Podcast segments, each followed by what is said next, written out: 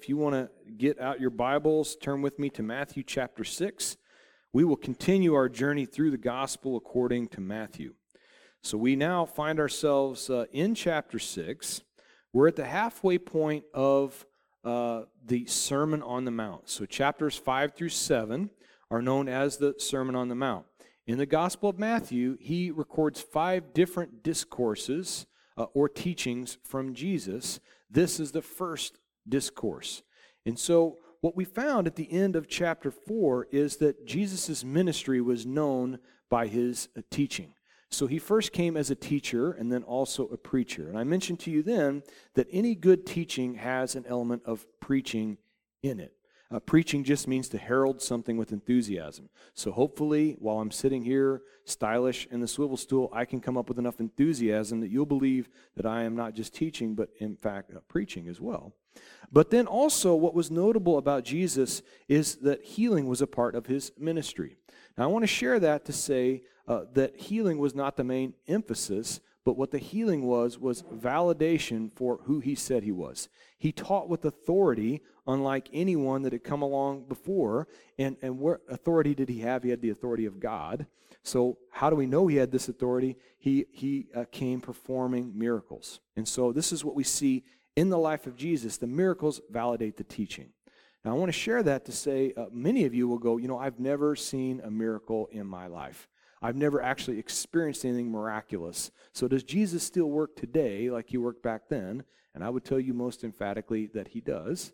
And if you want to see a miracle, take a look in the mirror every morning. At least that's what I do.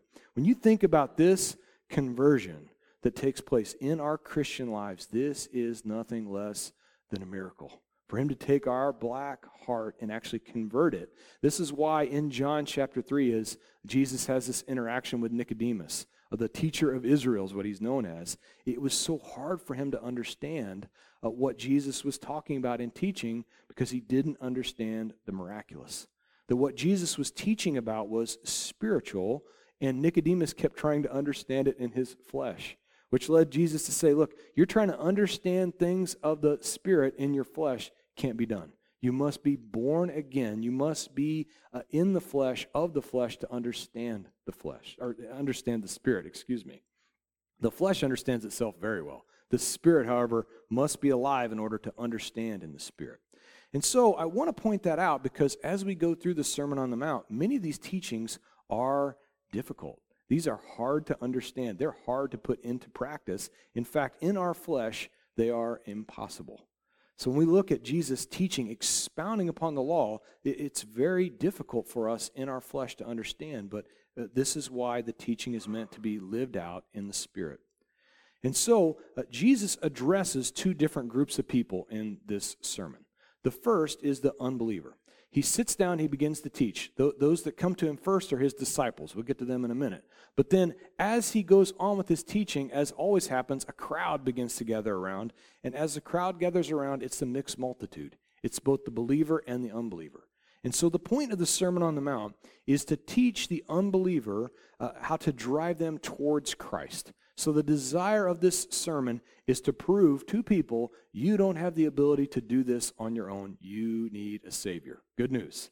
Jesus is here, He's doing the teaching, and, and the point of the law is to prove that you can't accomplish it on your own.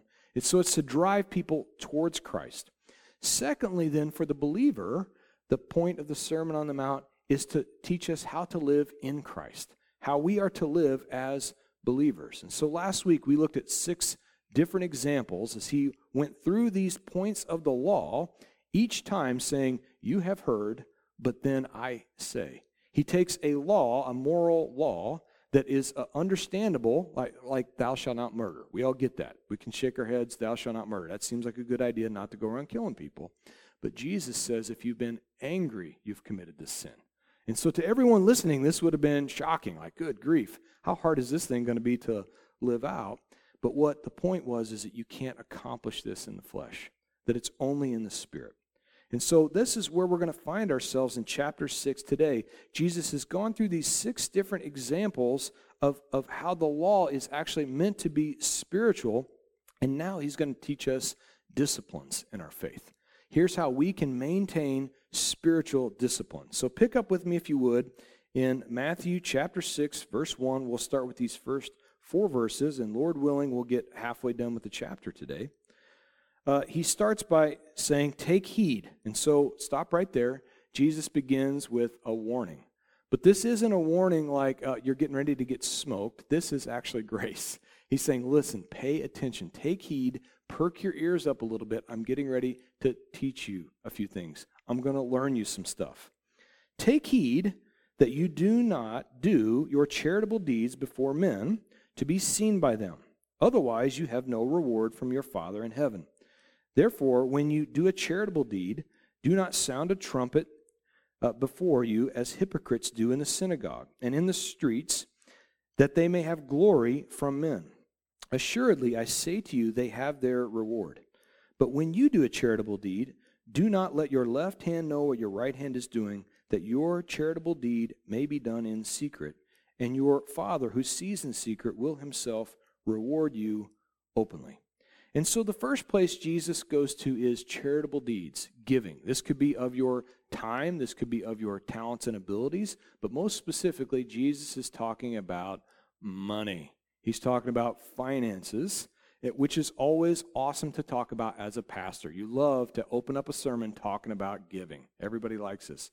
So, what Jesus is talking about here is specifically giving in the temple, giving there uh, at the synagogues. And what he refers to is uh, not letting them their deeds sound like a trumpet.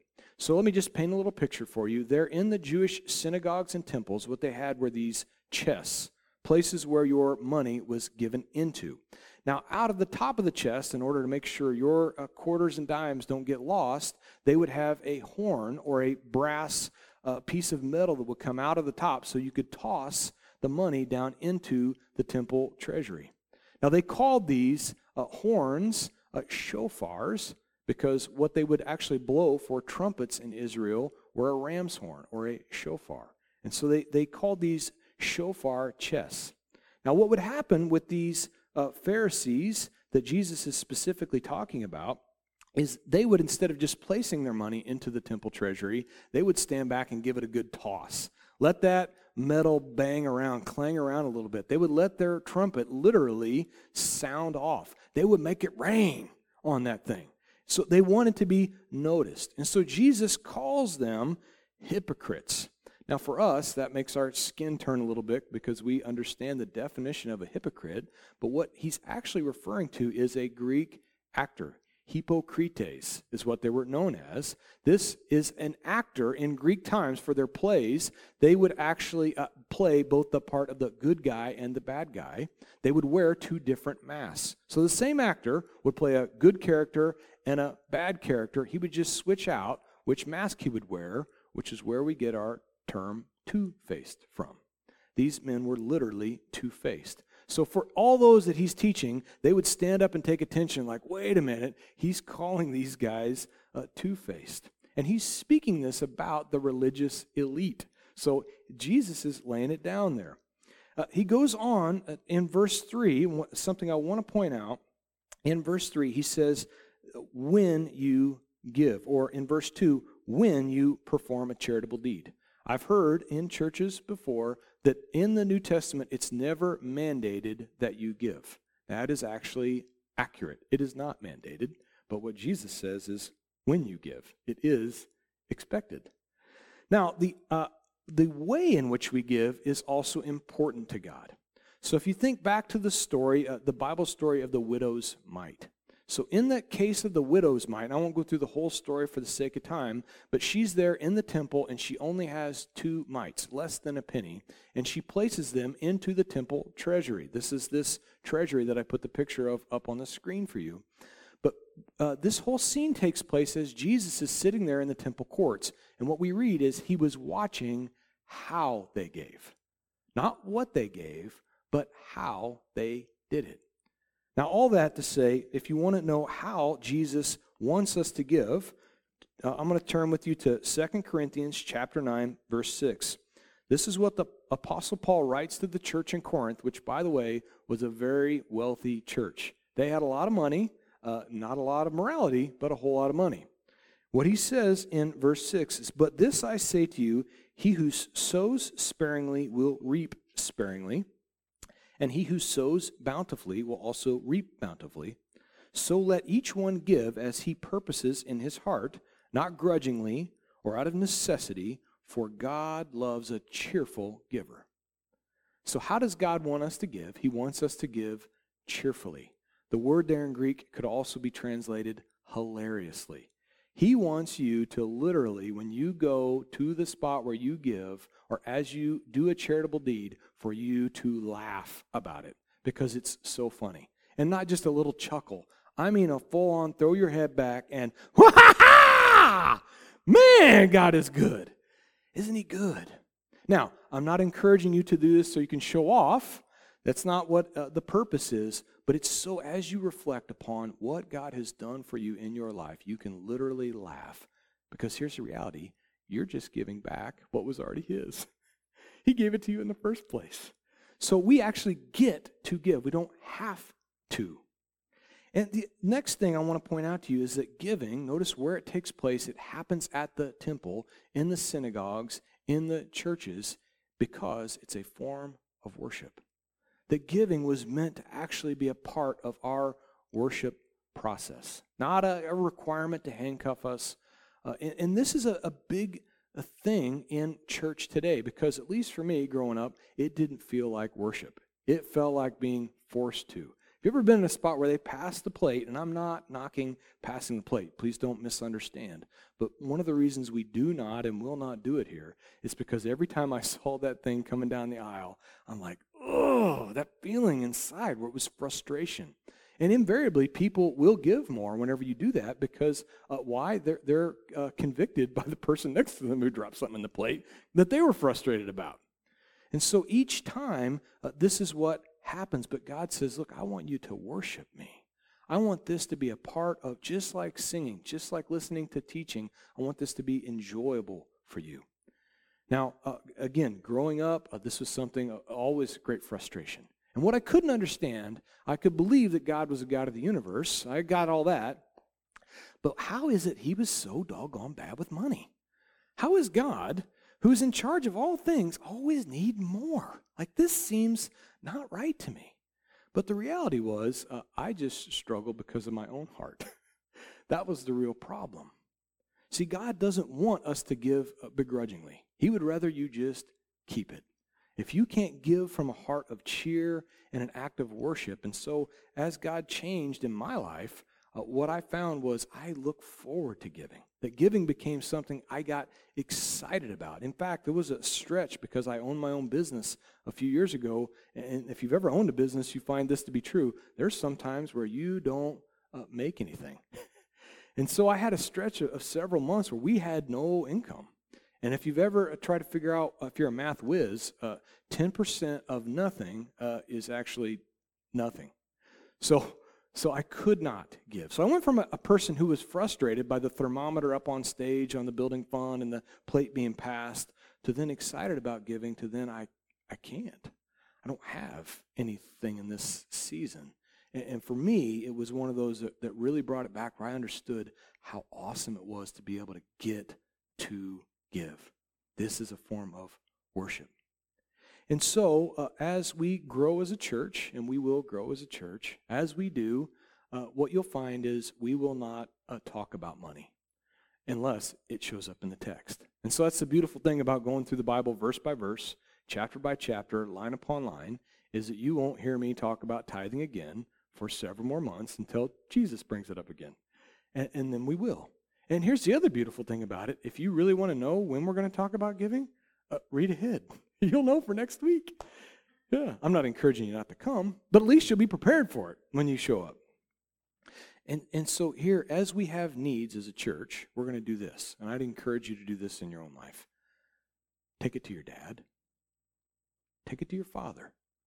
Let him know when you have a need, and stand back and be amazed as he provides. Now, scripturally, just to back this up a little bit in, in text form, uh, what God says in the Old Testament, and I want to provide you this as an encouragement for your own uh, personal life, In Malachi chapter 3, verse 10, this is what God says about giving. He says, Bring all the tithes to the storehouse, that there may be food in my house. And try me now in this, says the Lord of hosts, if I will not open for you the windows of heaven and pour out a blessing, such, pour out such a blessing that there will not be room enough to receive it. This is the only spot in the Bible where you'll see God say, Try me on this. Where he literally says, Test me and see what's going to happen. Now, notice with me, uh, in Malachi, he doesn't actually mention anything about your heart or your attitude or the way you give. Because here's the reality God is going to bless you whether you give with a good heart or a bad heart. He's going to bless you either way. The choice is really yours. How much of a blessing do I want to receive? Because giving cheerfully and hilariously and, and in a way where I'm not making it a big deal all about me, you actually get blessed uh, eternally, which is really the kind of blessing I think we all would like to have. Now, to go back to uh, him not being needy, God is not a God that is broke. One last spot I'm going to turn in Psalms chapter 50. Uh, this is what uh, Asaph actually writes about God. He says, For every beast of the forest is mine, and the cattle on a thousand hills. So God owns every beast and every cattle on a thousand different hills. Our Father is a man of tremendous means. He is not short on finances by any means. And in fact, not only does he own the cattle on a thousand hills, verse 12 of Psalm 50 says, For the world is mine and all its fullness. So even the hills are his. It's all his. And so the reason this is a discipline of faith as we grow in this, it, it's because as we grow, we realize we're just giving back to him what he's already given to us. All right, enough tithing talk for several months. Let's continue on to the next discipline, and that is prayer. Verse 5, he says, And when you pray, you shall not be like the hypocrites, for they love to pray standing in the synagogues and on the corners of the streets, that they may be seen by men. Assuredly, I say to you that they have their reward. But you, when you pray, go into your room, and when you have shut your door, pray to your Father who is in the secret place. And your Father who sees in secret will reward you openly. And when you pray, do not use vain repetitions as, as the heathens do, for they think they will be heard for their many words. Therefore, do not be like them, for your Father knows the things you have need of before you ask Him. And so, prayer is the next thing that Jesus is going to touch on. Now, for that, I want to just flip to the right a little bit in Luke chapter 18. And as we uh, go there, we're going to see is Jesus giving a parable of two different men that are praying. Luke chapter 18, verse 9. And, and what we read there is also he spoke this parable to some who trusted in themselves and that they were righteous and despised others. Verse 16 or verse 10 he says, two men went up to the temple to pray, one a Pharisee and the other a tax collector, and the Pharisee stood and prayed thus to himself, God, I thank you that I am not like other men, extortioners, unjust, adulterers, or even as this tax collector. I fast twice a week. I give tithes of all that I possess. Uh, and the tax collector, standing afar off, would not so much as raise his eyes to heaven, but beat his chest, and he said, God be merciful to me, a sinner. I tell you, this man went down to his house justified rather than the other. For everyone who exalts himself will be humbled, and he who humbles himself will be exalted. And so, as Jesus is sharing this parable about these two different men praying, one being a, a, Pharisee. And keep in mind, again, these guys are the religious elite. These are the ones everyone's looking to, going, they've got it going on.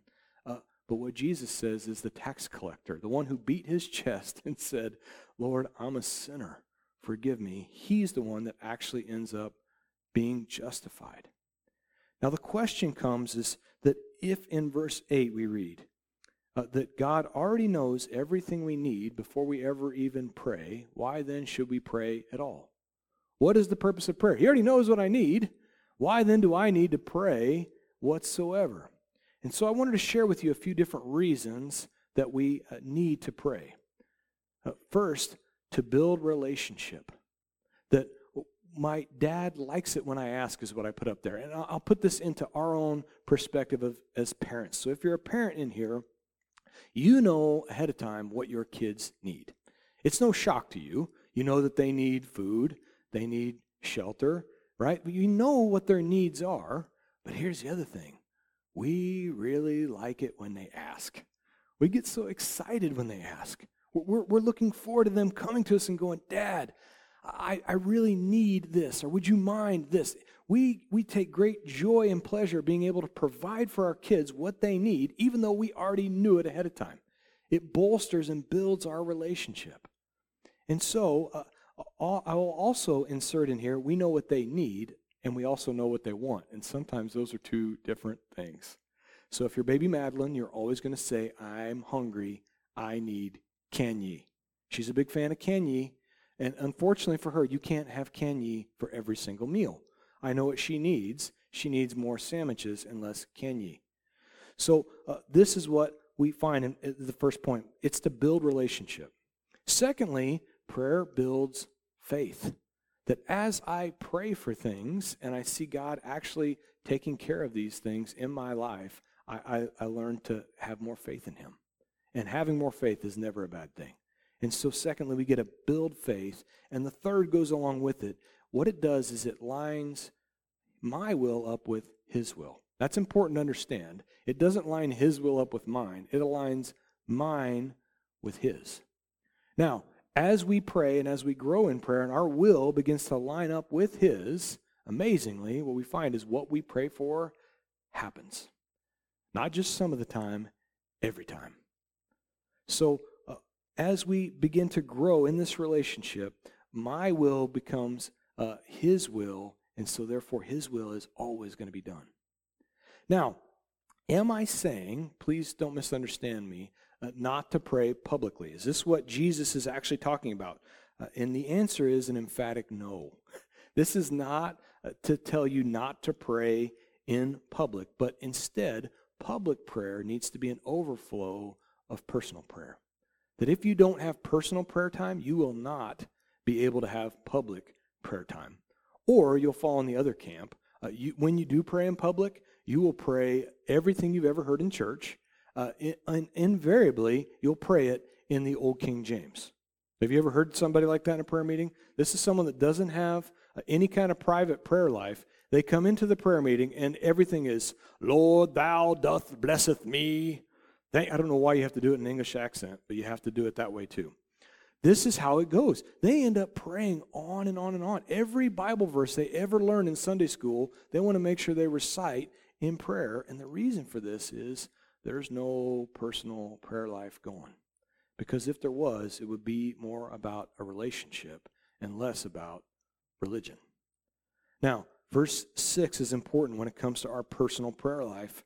Uh, notice what Jesus says when you pray in your room, shut your door and pray to your Father. It does not have to be eloquent, but it does need to be personal. There is a special spot that Jesus has for personal prayer time. Now, uh, many will not pray in public for that very reason, though. I'm not eloquent. I don't know how to speak. I can't assemble the words together, and so I'm embarrassed. Therefore, I'm not going to pray out loud. So, if you're one of those that doesn't think you have the right words to say, and it's a struggle for you to get them out of your mouth, let me just turn with you back to 1 Kings chapter 18 to a guy you might have heard of. His name's Elijah one of the greatest prophets in all the Old Testament. And Elijah, in 1 Kings 18, he's got himself uh, he, in a spot where he's now in a showdown on Mount Carmel with the prophets of Baal. So on one side of this match, you've got 400 prophets of Baal. And on the other side, you've got Elijah by himself. And they're there, and, and the, the showdown is about can they call down to their God uh, fire from heaven? And whichever God provides fire from heaven to consume the offer, the offering that's there on the altar, then this must be the true and living God. And so Elijah, because he's a gentleman, he lets the prophets of Baal go first. And they are out there in uh, 1 Kings 18. They are muttering and ranting and dancing and jumping around. They even go so far as to start cutting themselves. It's this unbelievable scene. They start in the morning and they continue this throughout the day. And what we see uh, is, and you have to love this about the Bible, is Elijah starts to mouth them. Right? He must have been from Central Illinois. He starts to give these guys a hard time. He says, uh, perhaps, perhaps God's on vacation. Maybe he's taking a little time away. Or maybe he's asleep. You should probably pray louder because he's probably asleep. Or then, uh, my favorite, he says, uh, maybe he's in the bathroom. Maybe he had to have a little potty break. That's why God can't hear you. And so these guys go on and on, and absolutely nothing happens. And so then here's Elijah's prayer in verse 36 of chapter 18. And it came to pass at the time of the evening sacrifice, that would be 2:30 in the afternoon. So keep in mind the prophets of Baal started in the morning, it's now 2:30 in the afternoon. That here's what Elijah the prophet came near and prayed. Lord, God of Abraham, Isaac and Israel, let it be known this day that you are God in Israel and that I am your servant, and that I have done all these things at your word. Hear me, O Lord, hear me, that this people may know that you are God and that they have and that you have turned their hearts back to you again. That's it. All this time has taken place for all these other prophets of Baal making their, themselves known, jumping around like crazy people. Two simple verses is all Elijah prays and fire comes down from heaven. So much so that it consumes the sacrifice, the altar, the rocks that were there at the altar, everything just through simple, basic prayer. And, and here's the thing Elijah knew who he was praying to. It wasn't that Elijah was a great prayer warrior, he just knew who his dad was. Amazing. And so I, I want to share that with you. And then also, when it comes to public prayer, I want to encourage you in this. Don't be afraid to pray for one another. That in the Christian church, for as long as I can remember, you'd hear this. Someone would, would get up and they would share what's going on. And then what was the, the automatic response was, I'll be praying for you, brother. I'll be praying for you, sister. And you know, as soon as they walked out the door, they didn't remember to pray for squat. So I want to encourage you that when someone uh, tells you something that's going on in their life and they ask you for prayer, uh, here, this is complicated. I came up with this all on my own. You can write this down. When they ask you for prayer, pray. That's it. Just pray. So when we had uh, first moved to Farmington, and I've shared with you guys a little bit about this, uh, we were as tore up from the floor up as you could imagine. And so we got there my business is a disaster. And Angela starts to badger me about going to church. And because she's a relentless woman, over and over again, she's after me. And so eventually, I just, to get her to stop talking, I just went to church with her, uh, very reluctantly. And, but before we ended up there, uh, she uh, ran into these ladies at the Civic Center during a homeschool PE group. And these are actually the ladies that invited her to church for the first time, uh, which eventually ends up completely changing our lives. But one of the most impactful things that happened is Angela was sharing with her some of the struggles she was having, probably that she'd married a turd. So that's kind of a big struggle. And so she's sharing with this lady. Uh, her name was Dana Diebert. And she said, Would you mind uh, just praying for me? This is what's going on. And to her shock, in the parking lot at the Civic Center in Farmington, Missouri, this woman just starts praying. And so she comes home and shares it with me. And I'm like, That's flipping weird. Like, who just prays in the middle of a parking lot? Like, why would. And yet, something was incredibly impactful to her, and because I'm hard headed, eventually to me, that these people would have the audacity to just stop whatever they were doing and pray. And so I want to encourage you that when someone asks you for prayer, even if you don't know how to assemble the words together, that just the very act of praying for one another, it, it's incredibly impactful. And secondly, and finally on this topic, you will grow close to people as you pray with them. That as you pray with people, you will find a, a completely different spiritual, emotional connection with folks as you get the opportunity to pray. And so pray with people because you will grow together. And, and, it doesn't matter if you have things in common with them or not. The people that we would pray with every single Sunday, many of them I had nothing in common with outside of the fact that they would just uh, pray with one another. One of the gentlemen that I can remember vividly is Lyndall Miley. Lyndall drives a trash truck for waste management, drives up to the city every single day, a, a you know big man, and, and but yet he prayed every week. So Lyndall and I didn't have a lot in common. He's from Birch Tree, Missouri. You ever been to Birch Tree? Like, no, never been to Birch Tree, Missouri. Uh, where apparently they would have contests uh, during the summer festivals where you try to climb up a telephone pole. And whoever could get to the top of the telephone pole, you get a $100 bill off the top of that telephone pole. And to make it even more exciting, they would wax the pole. I have no idea why they would wax the poles to see who could climb. We didn't have a lot in common, Lyndall and I. But I loved that man deeply. And anything I asked him to do, he would do it. And I for him. Why? Because we prayed together, just simply through prayer. And so I want to encourage you in that. So the question would come up then from the disciples, not in Matthew's account, but in Luke's account, was uh, if we are to pray, how then should we pray? And so pick up with me in verse 9. In this manner, therefore, pray Our Father in heaven, hallowed be your name, your kingdom come, your will be done on earth as it is in heaven. Give us this day our daily bread, and forgive us our debts as we forgive our debtors. And do not lead us into temptation, but deliver us from evil, for thine is the kingdom and the power and the glory forever. Amen. And so, what we see here is what uh, most of us know as the Lord's Prayer. I would like to share with you that this is more of the model prayer. Jesus is modeling for them how to pray. And if you want to know what the Lord's Prayer actually look like, uh, looks like, turn to John chapter 17. Read through that. That's how Jesus prayed. This, he's setting up for us what the structure of prayer uh, could look like and should look like. First of all, it starts with God, and then it goes to you. Lots of times I like to start with me, and then I uh, fill it in the middle with me, and then I like to end with more of me. Uh, but what Jesus says is starts with God and then goes uh, to you. And he's intentional about that order.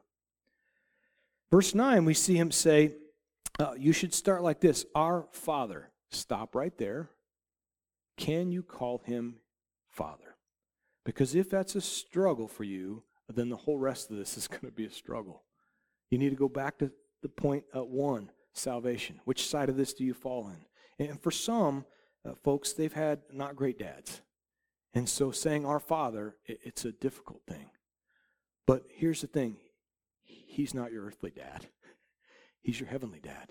And He is always good, all the time, without exception. So it starts with acknowledging Him as Father, not Lord, not Master, but Father. Our Father in heaven. So the, the second thing to know about our dad is He's not here on this earth. He is in heaven. He is in charge of all things all the time.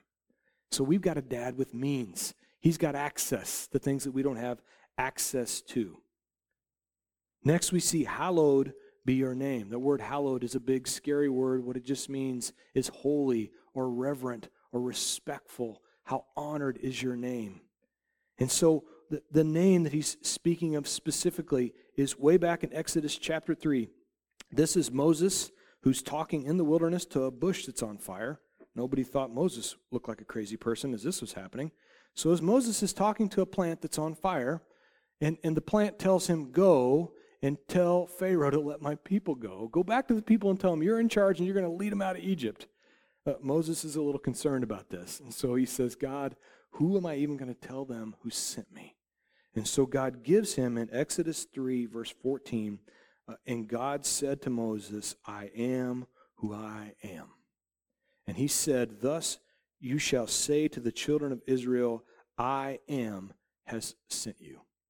Now, that name in our Bibles, when we see it spelled out capital L, capital O, capital R, capital D, that is this name of I am. It's the letters Y H V H. It's sometimes pronounced Yahweh, sometimes Jehovah, we're not really sure why or which one is correct because they believe this name to be so hallowed that they wouldn't even put the vowels in there, only consonants. And so what's happened is over time, uh, we aren't sure which vowels to plug in. So that's the reason you sometimes get Yahweh, sometimes Jehovah. The point is, this is the covenant name of God to the nation of Israel. And what it means is, I am. I am what? I am whatever you need me to be. I am you fill in the blank. And so throughout Scripture, you're going to see spots where he is uh, he refers to himself, or the nation refers to him as uh, Jehovah uh, Tsidkenu. I am your righteousness. You don't have any on your own, you need mine. I am that for you. I am Jehovah uh, Rophe, the Lord my healer. I am God the healer. And then what we see here is I am the uh, Jehovah Jireh, the Lord my provider. What does he provide? Verse 11 Your daily bread. Your needs is what he provides, not your greeds, unfortunately. Oftentimes, I'm very interested about my greeds, uh, but he's not nearly as concerned. But the provision here is for daily bread. He then goes on to, in verse 12 to talk about uh, forgiveness. And we'll catch up with that here again in a minute in verse 14. But then uh, notice with me, he says, uh, verse 13, Do not lead us into temptation, but deliver us from evil. The prayer is to lead and to deliver. Why? Because we cannot lead on our own, and we certainly cannot deliver on our own. We need Him to do this. And then he ends with a doxology. Uh, Yours is the kingdom and the power and the glory forever. This is a big, scary word, doxology. What it really just means is uh, doxa is glory and logos is word. Smush it together, you have a glory word. It's just a, an opportunity to praise him one last time. Now, then, Jesus expounds upon his comment in verse 12 on forgiveness because he knows uh, this is hard for us. And so he says, For if you forgive, in verse 14, men their trespasses, your heavenly Father will also forgive you. But if you do not forgive men their trespasses, neither will your Father forgive your trespasses. And so he's intentional about using this word uh, trespasses. A trespass is different than a sin. We talked about this several weeks ago that, that sin is the, uh, the idea of archery, so missing the mark. So if I'm an archer and I pull back my bow and I intend to actually hit that bullseye in the back of the room, but I accidentally miss, that is a, a sin. Now, the destination point is the same as a transgression, but the heart behind it is way different. What Jesus is talking about is transgressions.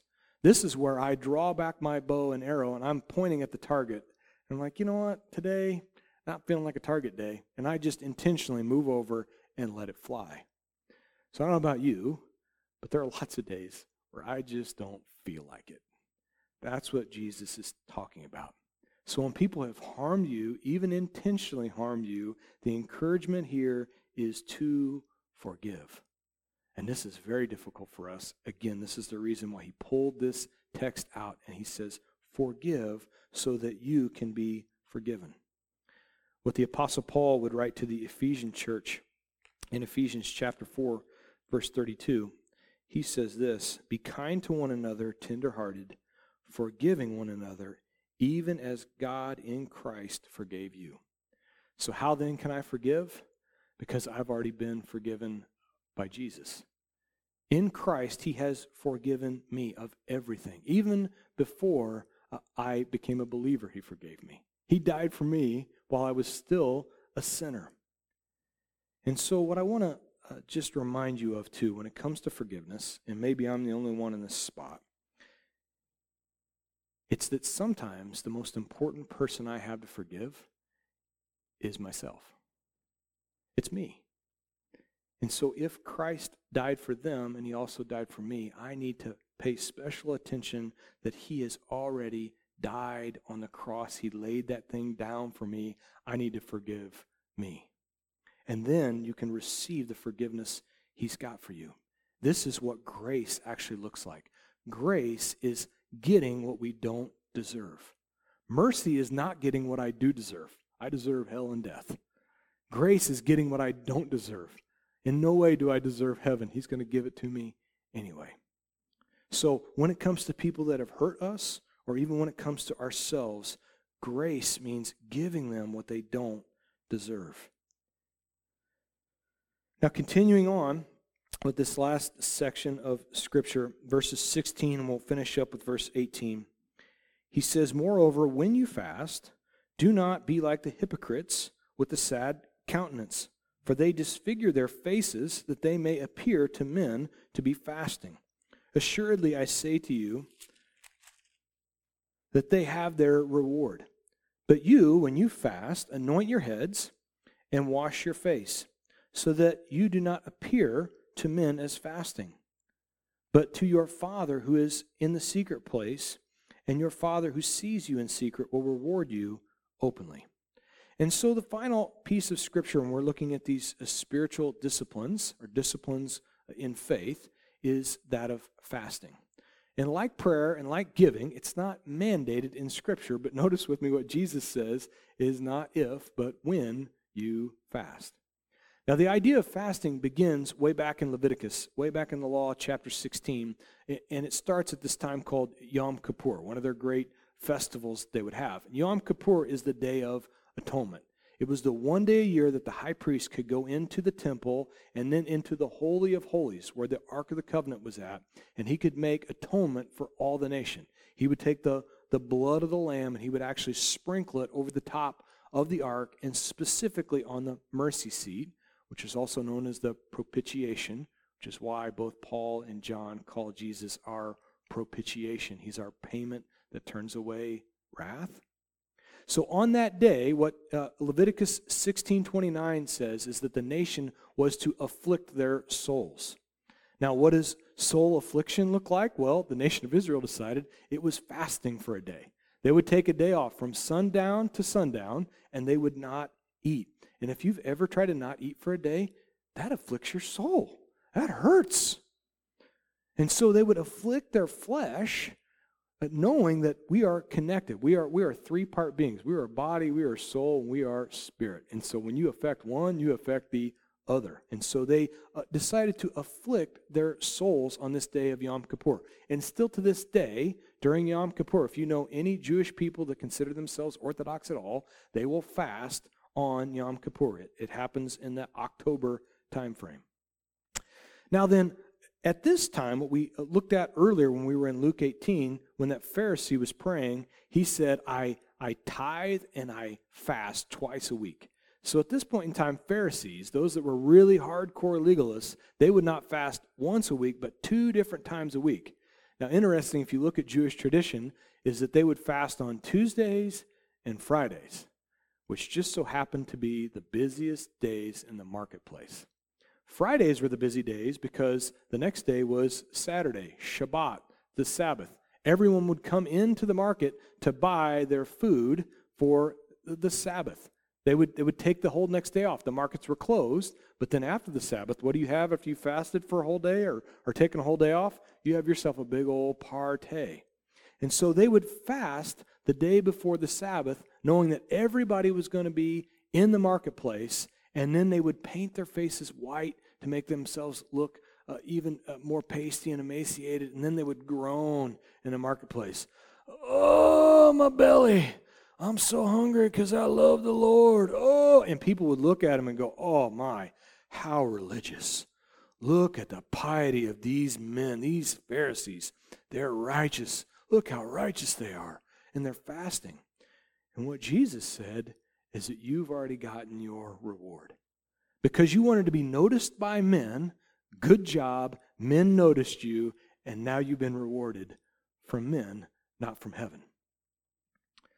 Now, what we find about fasting is that true fasting means saying no to my flesh and yes to the Spirit. So if you've ever taken the time to fast, you know just how hard this is. It's an opportunity, though, for you to deny your flesh and then to just spend it with Jesus. Because as uh, the pains come, you're able to reflect on Him. You realize your weakness in the middle of this. And then beyond that, what you find is you got a whole lot more time to pray.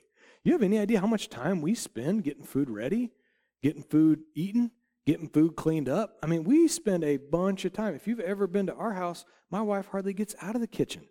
That's why Papa had to buy her a new kitchen because she never leaves. She just walks around that circle, right? So we spend a tremendous amount of time with food. And so what we find is I got free time all of a sudden. I can spend it with the Lord. Now, when we want to look at what God's idea of a fast is, I want to encourage you to just turn back to Isaiah chapter 58.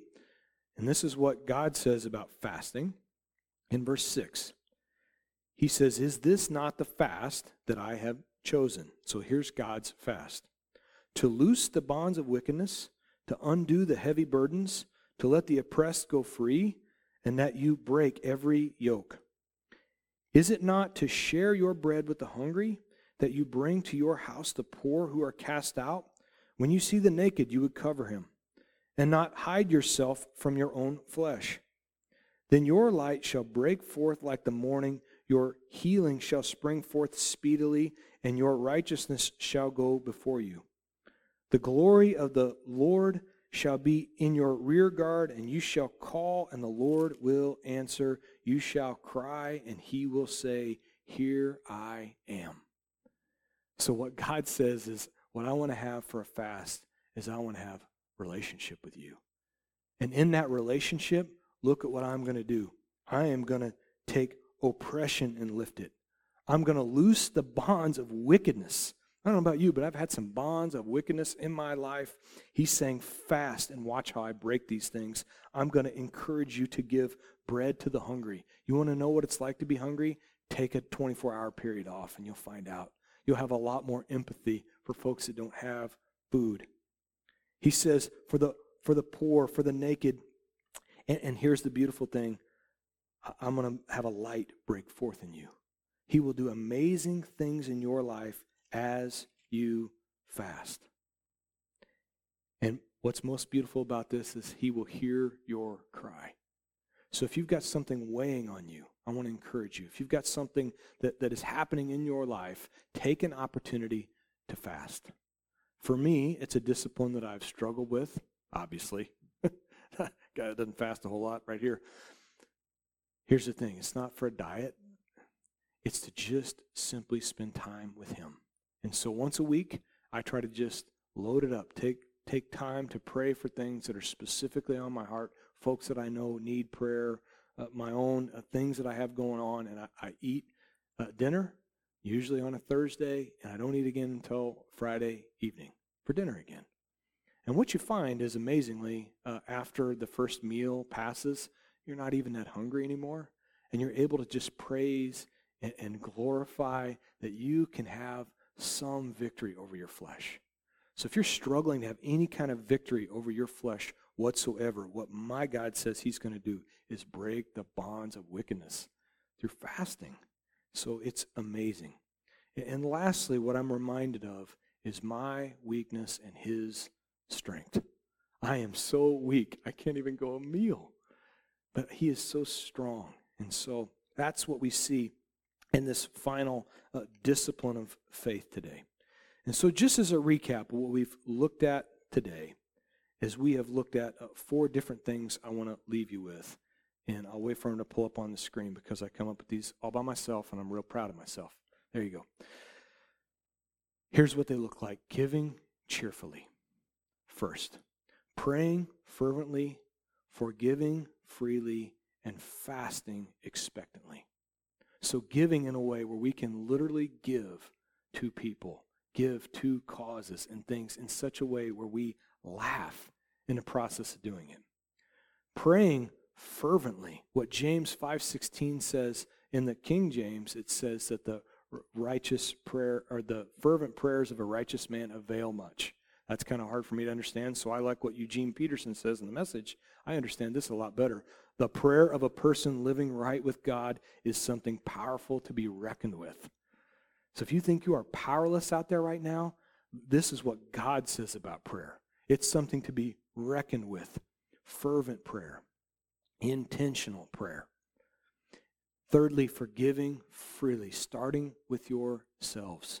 Forgiving yourselves for the things that so easily weigh us down. And then forgiving others around you. And then fourthly, fasting expectantly. You want to see what God is up to. You want to see him move in your life. I would encourage you to put these disciplines into practice and be prepared because he's going to move. Father, thank you so much for this teaching. Thank you, Lord, for the Sermon on the Mount. Lord, there are difficult things in here, no doubt. But thank you that you are so gracious that you give us an opportunity to take heed. to pay attention, to listen up to what you got going on. Lord, I pray that as we think about the different disciplines you've laid out, that we would be encouraged today. That just one at a time, start at the top, Lord, that we'd be able to give with a smile. And then we'd be able to pray with some fervency in our life, with some intentionality as we pray. And Lord, help us as we work on this lifelong struggle with forgiveness. And then lastly, Lord, to be able to conquer flesh because you are so mighty and be able to actually fast with some expectantly, looking forward to what you're going to do. So, Father, I lift up those that are here and those that are online. Lord, please bless this day. In Jesus' name, amen.